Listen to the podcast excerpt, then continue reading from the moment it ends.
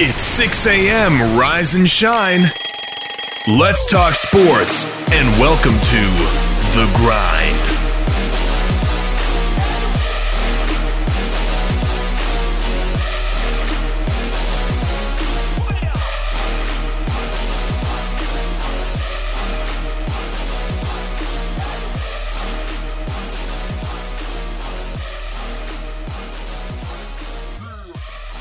And good Monday to you, and welcome inside the WKVL studios of Rocky Top Sports. I'm Wayne Kaiser, and you're listening to the Monday edition of The Grind. Excited to be back in studio. Hope everybody had a great weekend. Uh, I did. Um, mowing set aside, I had a great weekend. I'm uh, I'm not a yard man, as I'll continue to say. It's like my it's like my battle cry, no mow. But uh, but nonetheless. Uh, had a great weekend. Did some grilling. Did some did some bonfire, some safe bonfire, and uh, and had a had a really good weekend. I watched the original Batman this weekend. Michael Keaton is just a really unassuming Batman. Like he's he's good. He's really good. I hope I hope uh, in the list of those who've played Batman, Michael Keaton's at the top of y'all's list because he is at mine. I watched it again last night, and he just unassuming. Um, there was some moments in there that I was like, I didn't remember him being that kind of scaredy cat, but nonetheless, uh, got that out of the way. Jack, Jack, uh, always want to mess this up. Jack Nicholson uh, is always uh, the great Joker. Uh, I didn't realize how much it was uh, makeup before, but it was makeup. so got that got that realization as an adult yesterday that these things weren't as crisp as I remembered them. But uh, nonetheless, nonetheless, we digress off of what the day's topics are going to be. Couple big things happening in the world of sports. Kara Lawson hired as the Duke Blue Devil, Lady Blue Devil uh, head basketball coach. Uh, a good little. Uh, good little step up for for Kara. She's been currently an assistant on the Boston Celtics team, and she'll now lead her own regime, her own program uh, there in Durham. So the Duke Blue Devils, Lady Blue Devils, have hired Tennessee's WNBA guard Kara Lawson and has has set this up uh, for her to be the fifth head coach in Duke basket lady basketball history. Uh, if you look at it, uh, the the history of Duke ladies basketball is one to be talked about, and we'll do so just out of the gate right here. We'll start off with this, but in the show today, if you're just wanting to see if this is something you're wanting to stick around with, we're going to talk about the Redskins. We're going to talk about the the announcement supposedly coming today that the name will change. Uh, yet to know uh, what what the name would be. Maybe maybe throughout today's show we can get some uh, some ideas. Some ideas. I, have heard some really good ones. Uh, I've said some really good ones. So we'll uh, we'll hash all those out together as we look at what the Redskins could look like, what they could be, what their name could change to, and what makes sense, honestly. Um, as you're you're sitting there in Washington D.C. and and you're you're where you are in the nation's capital, so we'll we'll uh, we'll kind of you know we'll we'll look through that and see what that that could look like, and then of course 54 days until it's football time in Tennessee. We'll dive right on down the list Abe Shires, Bob Johnson, just to name a few. And Brian Urlacher is an NFL Hall of Famer at number 54. So we'll run through all of those greats and then talk about the year 1954 and who were champions in that, that very year. But let's open it up with Duke hiring Kara Lawson as a uh, as their women's basketball coach. Lawson, 39, has been an assistant with the Celtics before taking over for Duke. She'll pr- replace Joanne McCallie, who announced on July 2nd that she would not return for her 14th season. She had entered the final year of her contract without an extension. She said, Well, it's a dream come true for me. Uh, this is Kara Lawson in a statement says, I've wanted to be a coach since I was a kid. To have an opportunity to lead a group of young women at a prestigious university like Duke, I have run out of words. It's unbelievable, very exciting. Everybody I spoke with had a chance to interact with I immediately felt, felt a great connection. It wasn't a decision based on emotion, but there was a lot of emotion involved uh, because of how excited I am and how ready I am to get started and go to work with the players. Uh, if you look at it, uh, Kara, Kara's had a long career. You know, I, I just it seemed like it's been so long since since uh, since she played, but uh, you, know it's really it's really not been that long. I was watching this weekend. I was watching ESPNU, and you know they had it was in the day that they had kind of announced the the decision, and they had played the Jimmy V Week 2002 Lady Vols versus Lady Blue Devils uh, basketball game. And, and I watched just a little bit of it. I didn't watch the whole thing, I'll be completely honest. But I'm just sitting here and I'm like, 18 years ago, player, now you're you're leading an ACC franchise. Well, franchise, university, what have you. Uh, it's just it's a long uh, it's a long take uh, from that. She's been a, a, WNBA champion. She's been a national champion. Uh, she's been a been all the the accolades that you would ever want. You look at it. Named, of course, the uh, the the women's coach there at Duke. Uh, I think it's funny on her Wikipedia. It's got height, weight, like she's uh you know she like she's about to hit the floor again. But uh, as a player, uh, she she of course played from 03 uh, to 2015 in the WNBA. Sacramento Monarchs, Connecticut Sun, uh, and the Washington Mystics. Uh, and then, of course, it started in her coaching career last year with the Celtics, and then now is named the head coach at Duke. Uh, WNBA champion in 2005. She was an All Star in 2007. She was a two time Kim Perrot Sportsmanship Award winner and a Dawn Staley Community Leadership Award winner in 2013. She's a gold medalist in the 2001 Beijing uh, Olympics, and then, or I think that's supposed to be 2008, but uh, she played in the, the ladies basketball era and uh, and was really, really, really good in that in that perspective. In her college career at Tennessee, she played 143 games, 1,950 points, averaged nearly 46% from the floor, 41.5% from three point line, uh, she averaged 4.3 rebounds per game, 3.2 assists per game, 1.2 steals per game, and averaged almost 14 points. So, uh, a really good career when you look at what she was able to do uh, at Tennessee. She was the fifth overall selection by the Detroit Shock in the first round of the 2003 WNBA draft, but five days later, she was traded to the Sacramento Monarchs in, in exchange for Kendra Holland Corn and a 2004 second round draft pick. Two years later, Lawson would be a key member of the Monarchs' 2005 championship team. And then, like I said, in recent years, Lawson has been involved in broadcasting uh, during the WNBA offseason, doing commentary for men's and women's basketball and Sacramento Kings games.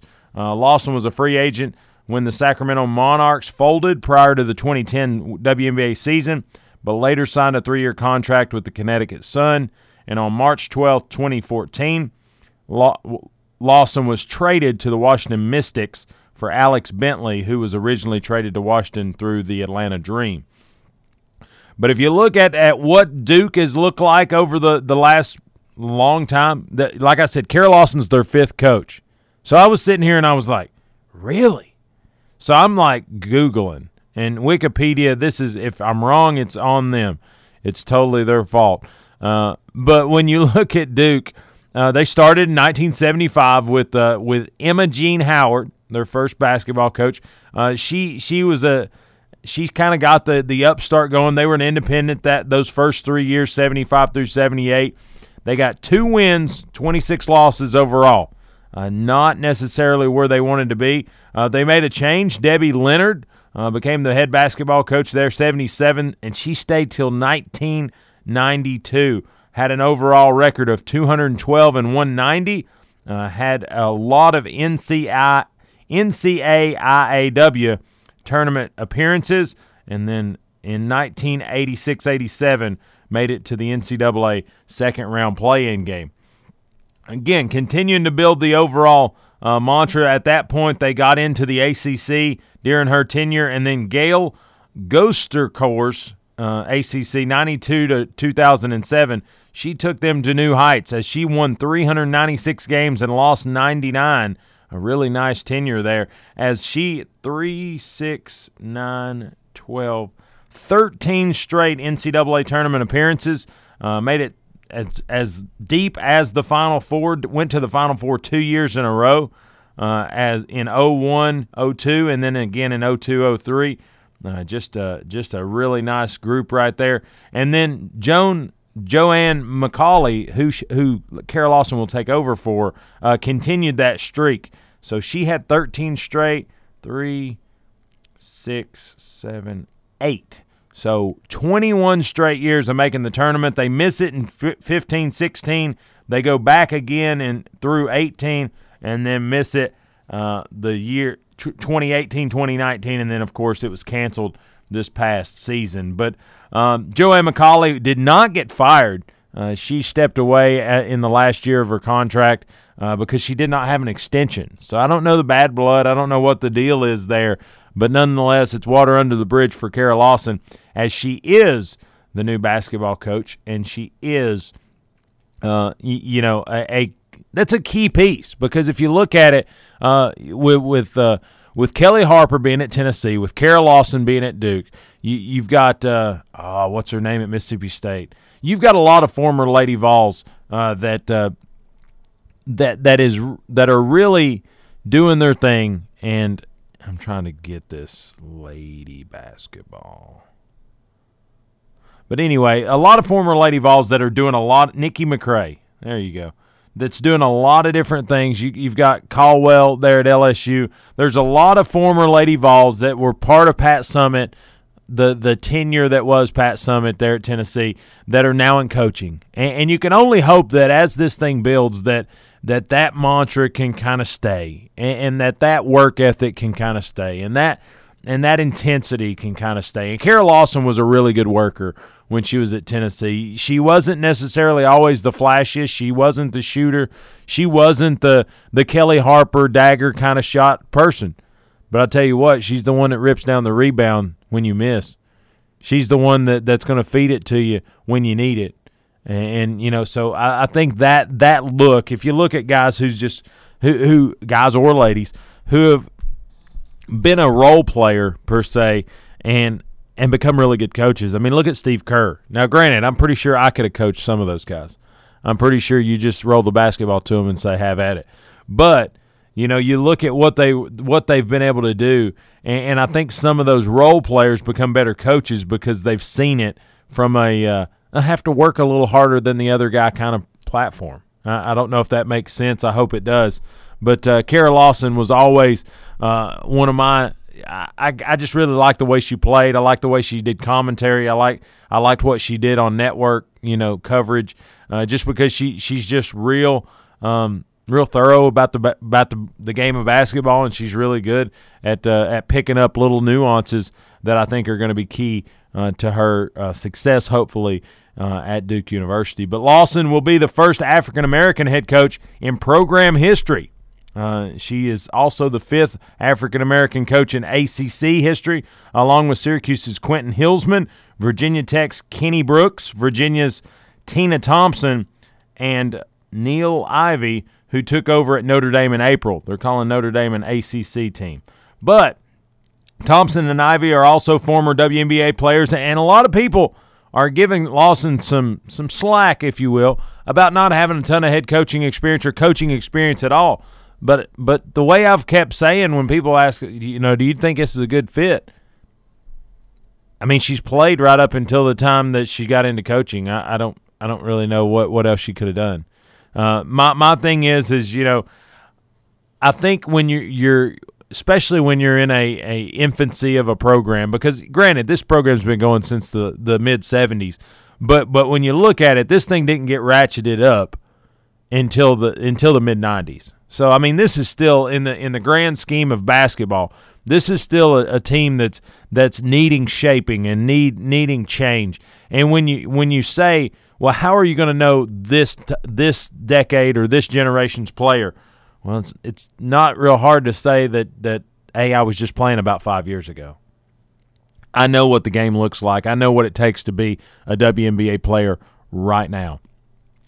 Uh, here, here's what athletic director Kevin White said, the Duke's athletic director, in a statement. He said, A highly seasoned champion at multiple levels within the basketball landscape, Kara Lawson is the ideal fit at Duke University. He said throughout the process, it became abundantly clear that her authenticity, passion, contemporary vision, and unwavering commitment to the student athlete experience uh, align seamlessly with the values of this institution. With her high degree of emotional intelligence, Kara's astute ability to connect with future, current, and former student athletes, as well as the passionate and dedicated supporters of Duke women's basketball, will have an immediate and profound impact on the entire program. Uh, yeah, I think that that speaks uh, that speaks volumes to Kara. You know, it's funny you can't if you're attached to Pat Summitt, her her name will be in your biography. it says the Tennessee player from '99 to 2003, Lawson played under Hall of Fame coach Pat Summitt, leading the Lady Vols to NCAA championship game appearances in 2000 and 2003, losing to UConn in both of those games. Glad they brought that up. Glad they could bring that in. Uh, Lawson is on board of the is on the board of trustees at her alma mater. Uh, Lawson played in the WNBA from 2003 through 15, winning the 05 championship, as we talked uh, before. Uh, she takes over after for Joanne McCallie, uh, who was thir- 330 and 107 in her 13 seasons and was a three-time league coach of the year. Her teams won at least a share of the regular season title four times and three ACC tournament titles, while also making 10 trips to the NCAA tournament, including four consecutive trips to the Elite Eight. But with the arrival of the of Notre Dame and Louisville to the ACC, Duke's success began to wane. No pun intended.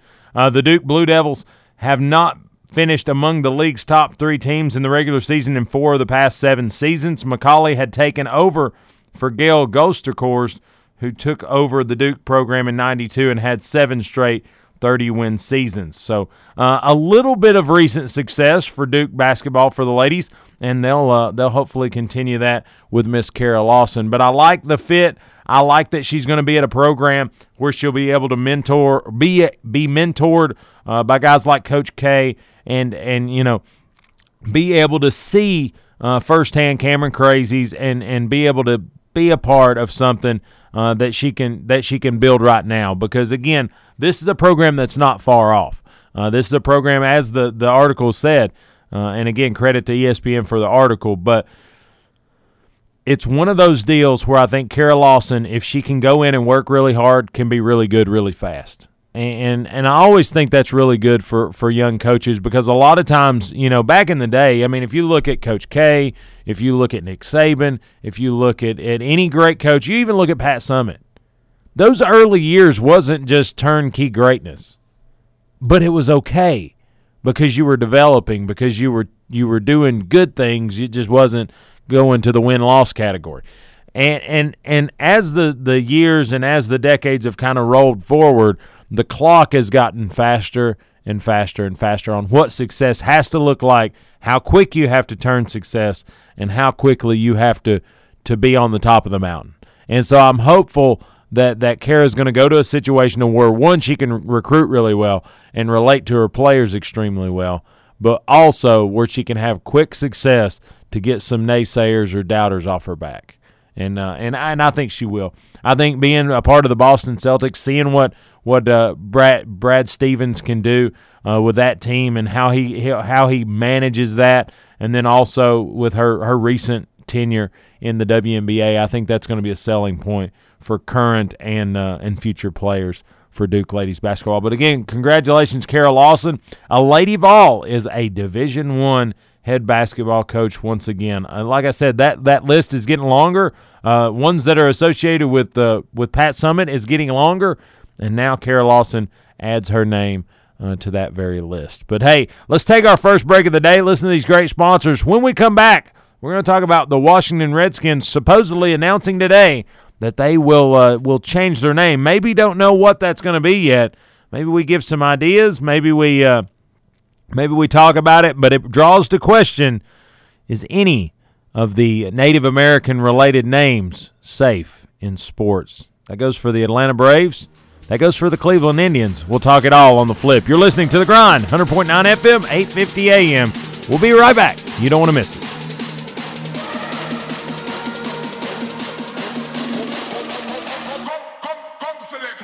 Your hometown alternative to Ordinary Sports Radio, 100.9 FM, 850 AM. Rocky Top Sports. Buying a home is one of the biggest financial decisions you will ever make, and it can be overwhelming. But Donna Cry at Mortgage Investors Group is committed to making your home buying experience a pleasure. Donna Cry is my personal home mortgage specialist. MIG is rated number one in residential mortgage lenders in Tennessee. Are you considering a new home? Then use who I trust, Donna Cry with Mortgage Investors Group in Maryville. Whether you're buying your first home or your fifth, Donna will help you put your home ownership plans into action. Call Donna at 865 984 9948 or go to donnacry.com. MIG is an equal housing lender. 2020 has been anything but predictable, but there is one thing we can count on football will be back. Blount Broadcasting is proud to remain the radio home for two of Tennessee's most successful high school football programs, Maryville High School and Alcoa High School. Each team looks to repeat as state champions, and your support is needed to get these great programs off and running here in 2020. So, if you or your business would like to support these great student athletes and great coaches, then help Blount Broadcasting get their games on the radio. Give us a call and let WGAP and WKVL Radio get working for you. Give us a call at 865 724 1100. That's 865 724 1100. Or shoot us an email at info at WKVL.com. Let's work together to get your great business and these local high schools the exposure they have earned and deserve. Are you looking for a place to relax and have fun after work or a place to fill the weekend fun? Check out the Party Pub in the heart of Maryville. They open at 7:30 a.m. and have daily drink specials.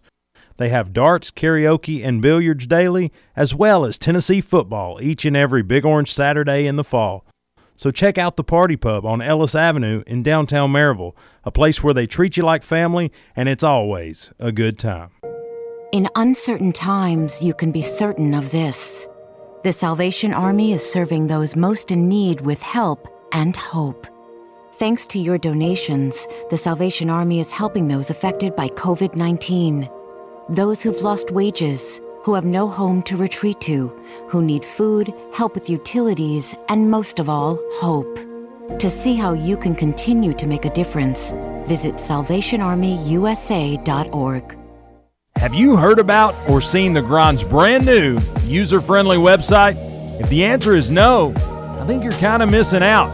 Our brand new website has ways to hook into the Grind from social media with links to Facebook, Twitter, Instagram, and SoundCloud so you can grind it out with us on social media. But if you say, I don't like social media, but I like podcasts, we've got those too. You can download the Grind Podcast on Apple Podcast and Google Play Music directly from the website. It's a one-stop shop for everything The Grind. Check us out online, thegrindonsports.com. That's thegrindonsports.com. Got golf?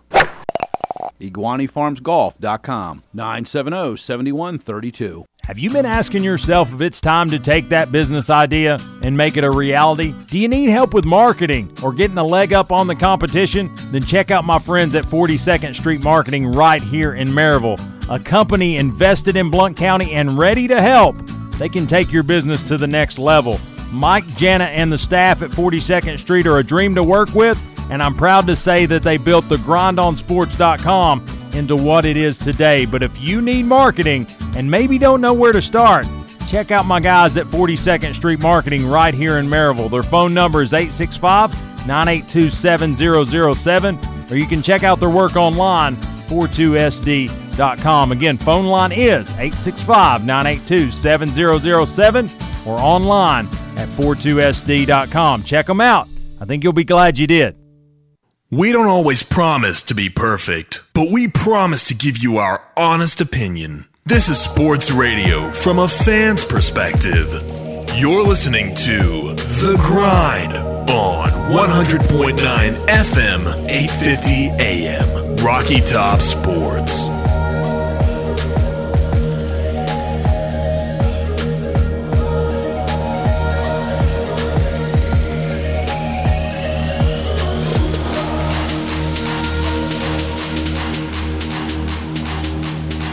And welcome back inside the WKVL studios of Rocky Top Sports. I'm Wayne Kaiser, and you're listening to the Monday edition of The Grind. This morning, as John Keim of ESPN reports, the Washington Redskins will officially announce that they will be changing their nickname. Although no new ni- nickname, wow, that no new nickname will be revealed just yet, a source confirmed uh, Sunday night. It's been widely expected that Washington needed to change it, and one source said Saturday that the announcement of a new name would come soon. Uh, Sports Business Daily, which first reported Monday's official announcement, reported that the new name would not be announced yet because trademark issues are pending. Uh, last week, ESPN Adam Schefter reported that the franchise would not use any Native American imagery. Uh, Washington's logo of the American Indian chief had been designed by a Native American in 1971. Uh, another source told ESPN that the plan, as of now, is to retain the the franchise's use of burgundy and gold. Uh, Coach Ron Rivera had said the team wanted to include uh, the military in its new name as well. The franchise said on July 3rd that it would undergo a thorough review of its 87 year old name, uh, that some viewed it as offensive. By that point, multiple sources said team owner Dan Snyder already was engaged in talks with the league about a possible new name. Uh, multiple sources said the name would be changing, but there was nothing official from the team. But that looks like that has changed. Uh, Snyder had for years resisted any consideration to change the name, telling USA Today in 2013 to put it in all caps that he would never make such a move. What a difference seven years make. Uh, some of who who have worked for Snyder said they believed he would rather sell the team than use a new name. While it's uncertain what the new name will be, it is one of a source close to the situation said Snyder was excited about. Uh, Snyder has owned the rights in the Washington area to any possible expansion by the Arena League, uh, and he is expected to name uh, that team, the Warriors, even even attempting to trademark the name, uh, a quest he had abandoned. Uh, Snyder and the franchise were under more pressure to change Washington's nickname uh, after the protest against social injustice began following uh, the May death of George Floyd in Minnesota. Within a few weeks after Floyd's death, multiple sources said Snyder had been discussing the name uh, for several weeks leading up to that uh, with the league. During that time, a letter signed by 87 investors and shareholders with a total worth of $620 billion was sent to sponsors such as FedEx, PepsiCo, and Nike, asking them to stop doing business with the team unless the name was changed. When that was reported in Adweek.com on July 1st, multiple people, including current and former employees, echoed the same thought. It's over. Most, if not all, were unaware that a possible change was already in the works. So it's one of those deals, and, and you know, I, there's all, there's all the different FedEx, you know, signed a deal uh, worth two hundred five million dollars to to be the franchise, yada yada yada. So here's the deal: what what do you go? Where where do you go? You got burgundy and gold. We got that part. You're in you're in Washington D.C., so I think the whole you know the the nation's capital. The you, you, so Ron Rivera wants to involve the military. I, am just trying to think of some names that make sense. You know, I don't mind the Warriors, the Washington Warriors. I mean, that's kind of cool. I hadn't thought about that, but that that kind of works. You could, you could use the Washington Sentinels logo. Uh, I I know I'm, i use that movie all the time, but it's just it's it's great. If you haven't seen the replacements, you should. Uh, you'll be glad you did. But so the Washington Warriors. Well, I mean, let's get some let's get some conversation going here. I, I like the Washington Warriors. Um, you got the Capitals, but uh, again, I think that that kind of taken by the hockey team. Uh, you've got the uh, you, you, go completely away from it, um, and, and, go go the animal route, which I I don't necessarily. I think that's pretty much polluted. Uh, and if you think about it, in in the um, in the professional ranks, you don't have many Wildcats, you don't have many Bulldogs, you don't have that that dynamic. But I, I think whatever you do, you vet it at every angle. You you vet could anybody with with the least bit of uh, of interest could this could this be disturbing? You know, I, I don't I think when you do something like this, and especially for the reasons that you're doing it, you, you need to kind of pull the you, you need to flip every coin over. You need to turn all the cards because at this rate, um, you just got to make you got to make that that dynamic clear. It, it is, I think, going to be a, a, a, domino effect as the Washington Redskins have, have of course, uh, made making the change will announce today that they will make a change. Uh, other teams that that have uh, Native American relative names, uh, but of course are still uh, sitting with the the name currently on the the franchise. The Atlanta Braves, uh, the Chicago Blackhawks, the Cleveland Indians, the Edmonton Eskimos, and the Kansas City Chiefs, the reigning Super Bowl champions. The Braves have come out on in an article and said they will not change the name.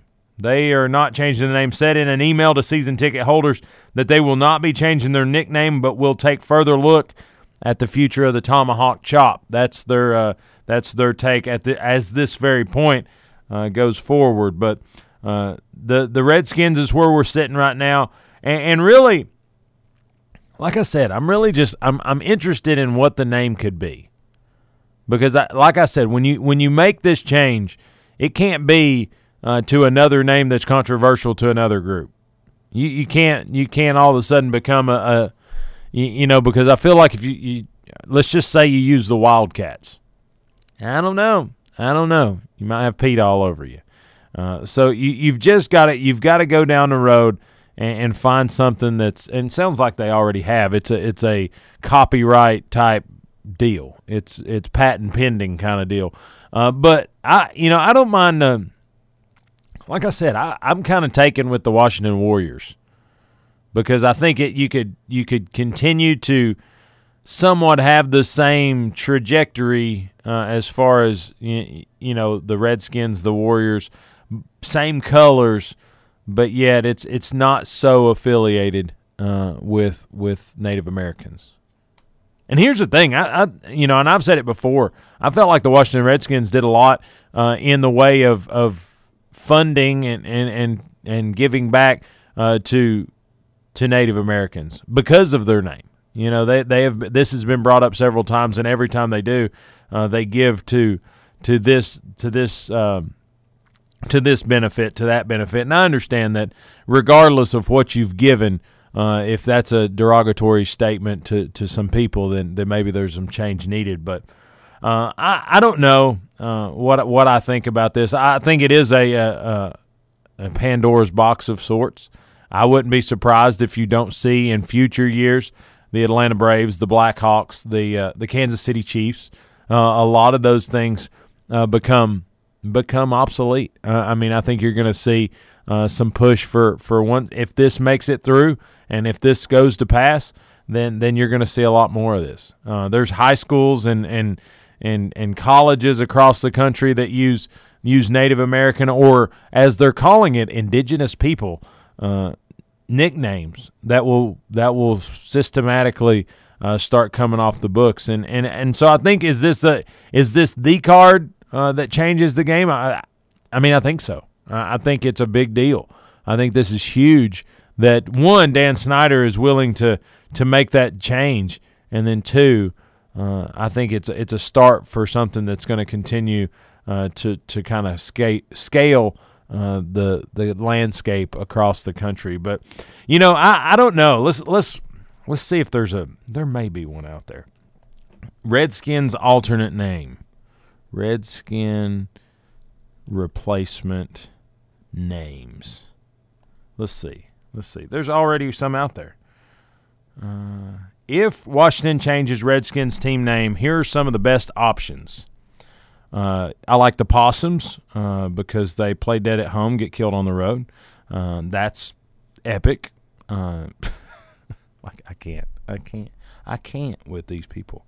Um, yeah, the Washington Possums. Why not? Uh, it says the effort to get Washington's professional football team to change its name continues on a quick pace. The franchise reportedly set to retire the Redskins name on Monday. On Friday morning, team owner Dan Snyder opened up the floor internally for an official review of the name. Uh, scroll on down through here. Some like the Braves. That would be interesting. I feel like you're just you're just delaying another change. This one is a no go. I said, sure, it was a team's original name, but if the team is being forced to change its name because of the potential racist connotation, then switching to another name that has potential racist connotation doesn't seem like a wise idea. The same context concept applies to just changing the name to the Skins. Uh, the Hogs, interesting.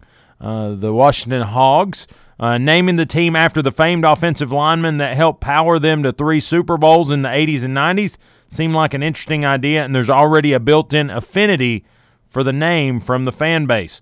Uh, but there is also far too much potential for different interpretations if you name a team the Hogs.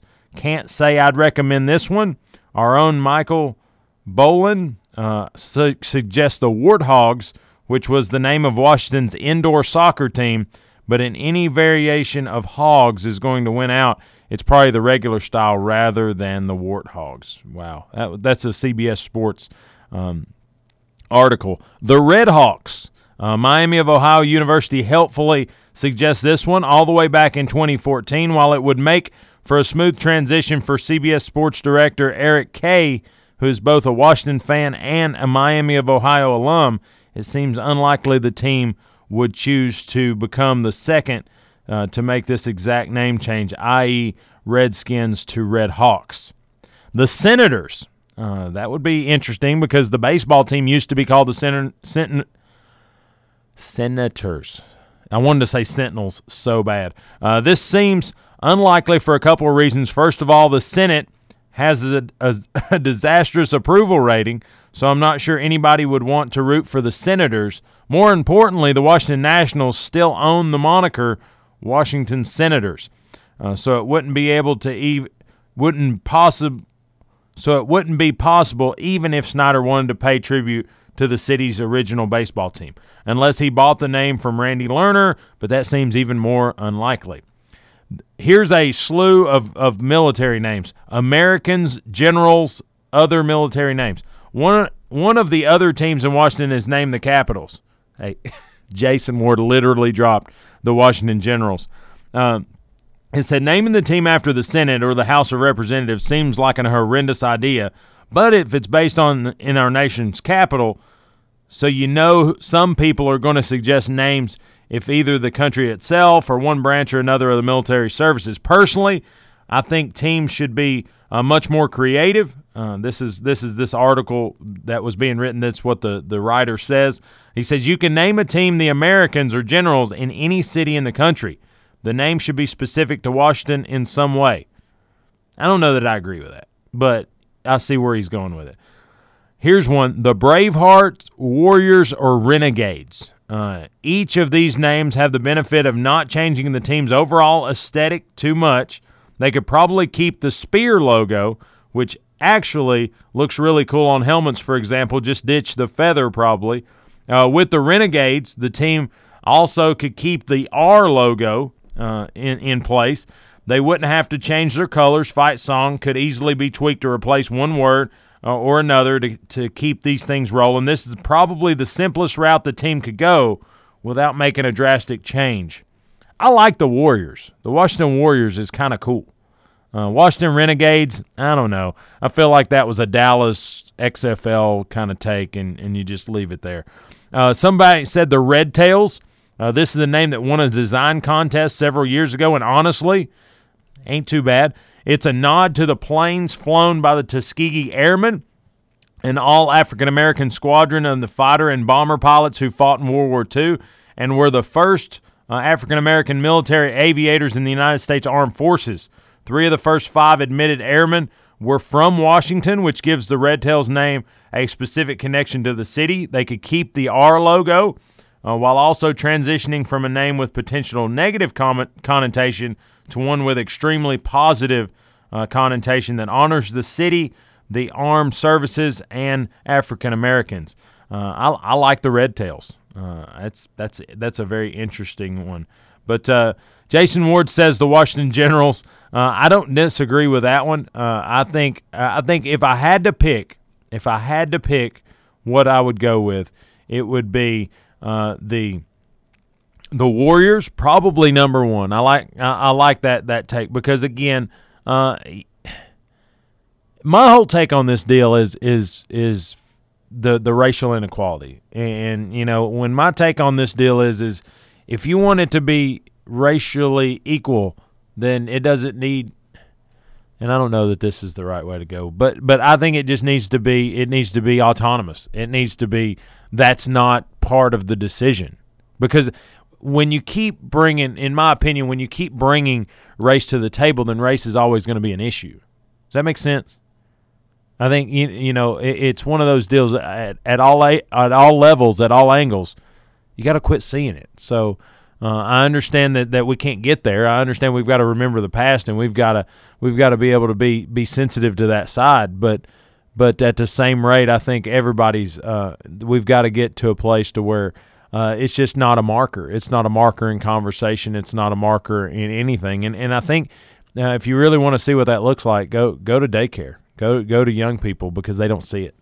They don't see it. Adults see it. It's it's a trained response. So I think at that rate, I like the Warriors because I, I, think at any rate, you want to talk about nation's capital, you want to talk about military, you want to talk about everything. Uh, when when people enlist in the military, they, they don't they don't qualify uh, all those things. Uh, it's it's a it's a if you're in the army, it's you, you know you're you're just a you're a grunt one way or another. You know if you're if you're in the Navy, you know you're all on the ship one way or another. If you're if you're a Marine, you're a Marine all all the same.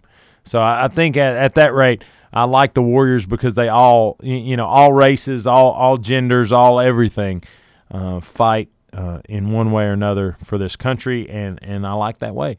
But I do like the Red Tails, uh, the Tuskegee Airmen. That's a. I remember I went to. I think it was a Braves game uh, several years ago, and the the the living members of the Tuskegee Airmen uh, were there for some reason. It was a, a, commemorative deal, and and I just remember looking down there and I said, "That's a lot of history right there. Not only what they did in World War II and what they were able to to accomplish, but then what they've seen."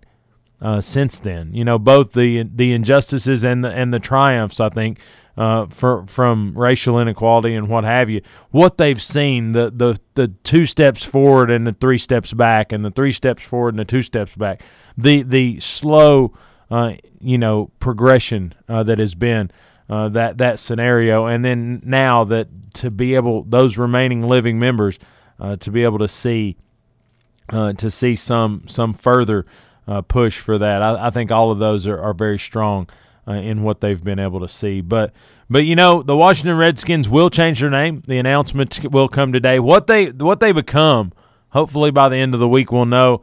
But uh, that's the that's the consensus out on the on the trek, if you will, uh, is that they uh, they stick with the they're going to stick with the colors. They're going to stick with what have whatever they have. But I I think it will be something uh, similar. I, I, really do. I, I don't think they're going to go too far out of the wheelhouse. I think they're going to do something that keeps kind of the mantra that they are pushing, um, but at the same rate, it will uh, eliminate uh, the negative connotation that is uh, the Redskins. So uh, it is what it is, and it is pr- progress. It is future. It is it is what it is, and and you know it'll continue to go. And like I said, I, I'm interested to see what the next where the next push comes. Is it the Cleveland Indians? Is it the Kansas City Chiefs or is it is it the Atlanta Braves? I, I think you look that way, and uh, a lot of those will be in question. I think the Braves are have have took a stance at this point with season ticket holders saying they will not change the name, but I think time will tell how dedicated they are to the name. Uh, it, it'll be something that we've got to see, got to see how it works out. But ultimately, Washington is on the block at this point. What do they change? How do they change? And is it meaningful change? We'll talk about that a little more as it goes, but we're going to take a break when we come back. 54 days till it's football time in Tennessee. We'll be right back. You don't want to miss it.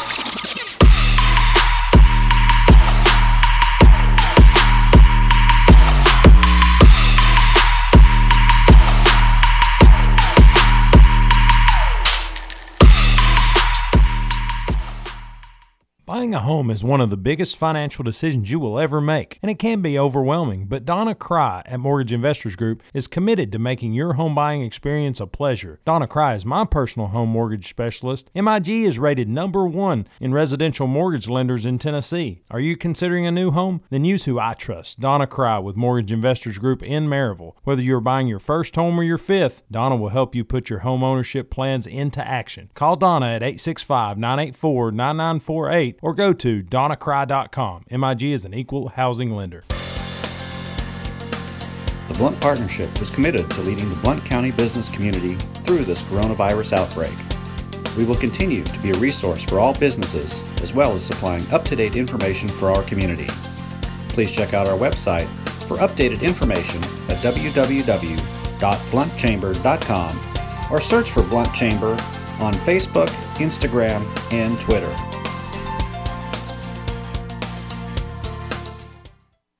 Are you looking for a place to relax and have fun after work or a place to fill the weekend fun? Check out the Party Pub in the heart of Maryville. They open at 7:30 a.m. and have daily drink specials. They have darts, karaoke, and billiards daily, as well as Tennessee football each and every Big Orange Saturday in the fall. So check out the Party Pub on Ellis Avenue in downtown Maryville, a place where they treat you like family and it's always a good time. A public service announcement from Knox Area Rescue Ministries and your friends at Blount Broadcasting Corporation. During the Safer at Home order, Knox Area Rescue Ministries has continued to provide a home to those without one. It's shown why KARM is an essential business in our community. KARM Stores was recently designated as an essential business as well. KARM Stores thank you for your previous support and are excited to announce the reopening of donation centers and stores.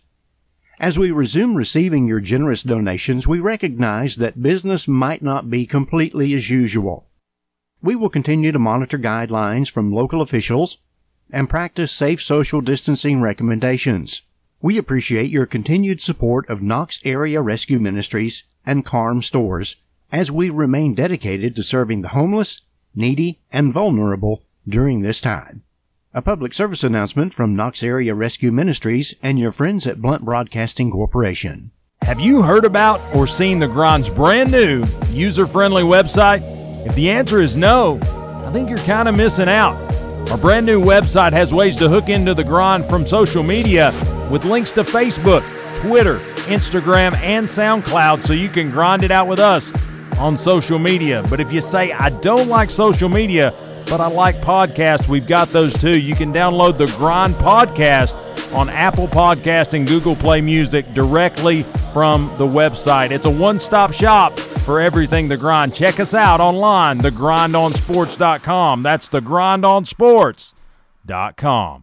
When the temps heat up, drive in comfort with the lowest prices every day on refrigerant from Rural King. This week's Rudy special is a 12 ounce R134A auto air conditioning refrigerant for just $2.99. The other guys are $4.99. This is for a limited time. Brands may vary and limit 12 per customer. For all your automotive needs, check out the selection and low prices at your neighborhood Rural King, America's farm and home store. 2020 has been anything but predictable, but there is one thing we can count on football will be back. Blount Broadcasting is proud to remain the radio home for two of Tennessee's most successful high school football programs, Maryville High School and Alcoa High School. Each team looks to repeat as state champions, and your support is needed to get these great programs off and running here in 2020. So, if you or your business would like to support these great student athletes and great coaches, then help Blount Broadcasting get their games on the radio. Give us a call and let WGAP and WKVL Radio get working for you. Give us a call at 865 724 1100. That's 865 724 1100. Or shoot us an email at info at WKVL.com. Let's work together to get your great business and these local high schools the exposure they have earned and deserve. We don't always promise to be perfect, but we promise to give you our honest opinion. This is sports radio from a fan's perspective. You're listening to The Grind on 100.9 FM, 850 AM, Rocky Top Sports.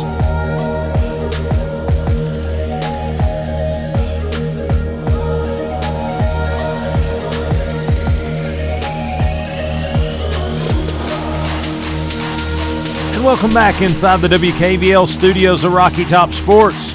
I'm Wayne Kaiser, and you're listening to the Monday edition of The Grind. As we look 54 days till it's football time in Tennessee, we count it down as jersey numbers, Hall of Famers, and then the year that was, uh, what whatever number we're on. Uh, if you look at Vols number 54, Abe Shires is one that comes early and, and has a pretty big shoes to fill uh, throughout the tenure of Tennessee football. He was a tackle on the 38 through 40 football team. Abe Shires earned his share of glory as a member of the best lines to ever be at Tennessee. Shires earned All American status his junior year of 39 when he was paving the way for leg- a legendary backfield like Bob Fox, Leonard Coffman, George Cafego, and Sam Bartholomew. Shires was part of an unprecedented and paralleled three year stretch for the Vols where they went undefeated in three consecutive regular seasons. His blocking and tackling helped Tennessee to outscore its opponents 837 to 75 and was crowned SEC champs each of those three years 38, 39, and 40. Uh, player spotlight again for, for the number 54 would be Bob Johnson. He was a center from 1965 to 67. But hold right here with me. I know you're thinking a center, that's the player spotlight. But Bob Johnson left UT as one of the most decorated athletes in school history. Doug Dickey's first recruit struggled making snaps his sophomore year after moving over from the tackle position, but rebounded in his senior season to become an All American in 66. As captain of the 67 Vols, Johnson lived up to his preseason hype and earned second year All SEC, All American nods with a unanimous vote. Johnson was awarded the Jacobs Trophy given to the SEC's best blocker, and the Birmingham Touchdown Club named him the SEC's most outstanding linebacker uh, in 67. In addition, Johnson finished sixth in the Heisman voting as a center. Uh, let that sink in for just a minute. He was the number one overall draft pick by the expansion team, the Cincinnati Bengals, in 1968, and went on to play 154 games uh, until 1979. Johnson was elected to the College Football Hall of Fame in 1989. And Johnson asked when he, he was asked why he wore the 54. He says, I wore 54 at UT because it was available. But later the number became special to me when I wore it for 12 years uh, with the Bengals, uh, and 54 is the only number to have been retired by the Bengals. So he uh, he cherished that number for, for a long time after his pro days. Uh, but at Tennessee, it was just the one uh, that was available. But if you look at the uh, the jersey, who has wore number 54 for the Vols? Bob Fulton, 1937. Again, Abe Shires, 38, 9, and 40. James O'Brien, 41. Harry Coleman, 1942. J- Raymond Schleiden, 1944. Bill Grissom, 1945. Uh, Joe S- Sable, 1946. Uh, Russ Russ Dobbelstein. I feel like this is my my best uh, names list. 1948 and 9. Francis Holohan, 1950, 51, 52. Frank Menendez, 1963. Chuck Iorio, 1964. Bob Johnson, 65 through 7. David Brown, 1968 through 70. Eddie Wilson, 71 through 73. Robert Morton, 74 and 5. Rick Powers, 77 and 78. Rob Thompson, 80 through 81. Dale Jones, 82, 3, 4, 5, and 6, as uh, that would be the longest tenure uh, 54 on this list.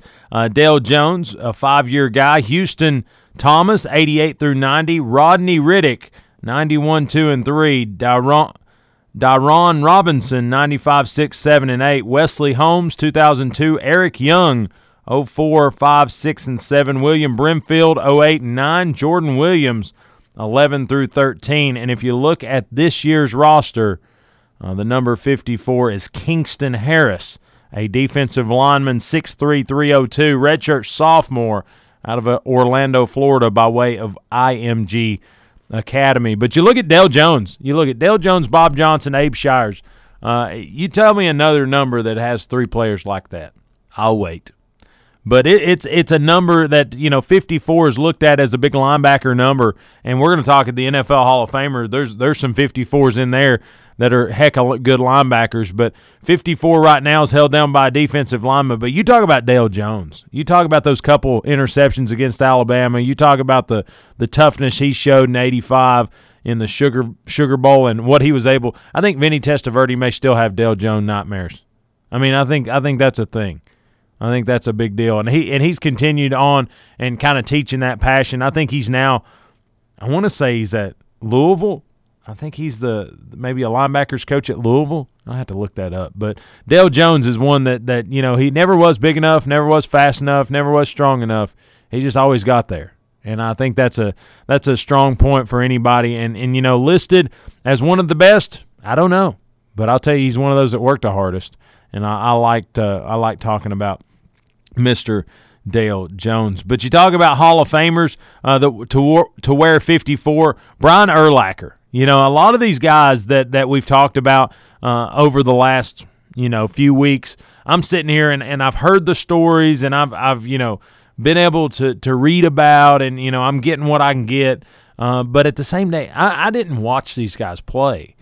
This is one I can say I did. Brian Urlacher said, All I can do is go out there and play hard and try to help my team win. And that's what I'm going to keep doing. Uh, that's what he said in his bio. But when he was inducted into the Hall of Fame in 2018, uh, he he had a decorated career to talk about. One, he had hair at his at his enshrinement speech, something that I didn't think he had his whole career uh, when he played for the Bears. But Brian Urlacher, 13 seasons out of New Mexico, 6'4", 258. I don't know that I knew he was that tall. Uh, 258 selected as ninth player overall in the first round of the 2000 draft by the Bears. He was named Defensive Rookie of the Year after having eight sacks, two interceptions. Uh, he was named to the Associated Press's Defensive Player of the Year in 2005 after helping the Bears lead the NFL in fewest points allowed by posting 171 tackles, 10 tackles for loss, and six sacks. Uh, passionate team leader who also helped the Bears to win four division titles 01, 2005, and 6, and 2010. Made four tackles and recorded two pass defenses in the 39 14 win in the 2006 NFC Championship game. Uh, he ended up playing Peyton in the uh, Super Bowl that year, and it didn't fare so well. But he did uh, have a lot of more accolades uh, to to have to put put there in the list. Career statistics: 41 and a half sacks, 22 interceptions, scored five touchdowns, two interception returns, two fumble recoveries, and one touchdown reception. He was All Pro five times, voted to eight different Pro Bowls, named the NFL All Decade Team of the 2000s from Pasco, Washington. Uh, Brian Urlacher. he was just a force. You play the Bears, even when they weren't that good, you still had to know where 54 was. You still had to know where Brian Urlacher was. And he, and he played a brand of football. He, he wore the what I call the original style helmet. It wasn't the speed flex. It wasn't all the vents in it. It was just the Dick Butkus like slam to your head, big face mask helmet, and he just wanted to to get across and and and splatter somebody. And he did that a lot. And Brian Urlacher got out when he needed to get out. 13 seasons was where he was.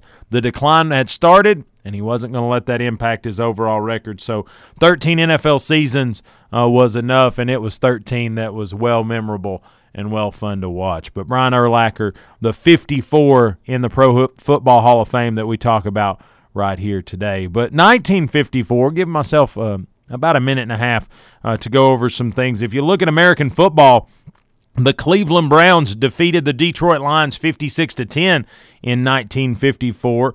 It was in the Orange Bowl uh, that the Maryland Terrapins uh, lost to the Oklahoma Sooners 7 to nothing and still voted as national champions by the AP and coaches poll. I bet you Oklahoma loved that one. They probably claim that one also. They've got that Alabama thing going where they like to claim them when they don't win them. But anyway, I digress. But the Maryland Terrapins, the national champions after losing uh, in the Orange Bowl to Oklahoma. Uh, when you look at, at basketball and baseball, the former Yankees great Joe DiMaggio marries actress Marilyn Monroe in a union of heavy publicized media stars. That happened in 1954. The St. Louis Browns moved to Baltimore, Maryland, becoming the new Baltimore Orioles. And then the World Series saw the New York Giants in baseball uh, win four games to nothing over the Cleveland Indians. Uh, so that was your baseball year of 1954. In basketball, you saw LaSalle win 92 to 76 over Bradley to win the NCAA men's basketball championship, and the Minneapolis Lakers defeat the Syracuse Nationals four games to three to claim the NBA championship. A lot of things went on. In boxing, Rocky Marciano retained his world heavyweight title with an eight round knockout of Ezzard Charles. A lot of things happened in 54. but we've run out of time. Don't miss top of the hour, more sports right here on WKVL. But if you're on your way to work or on your way home, take care, be safe, and yes, grind on.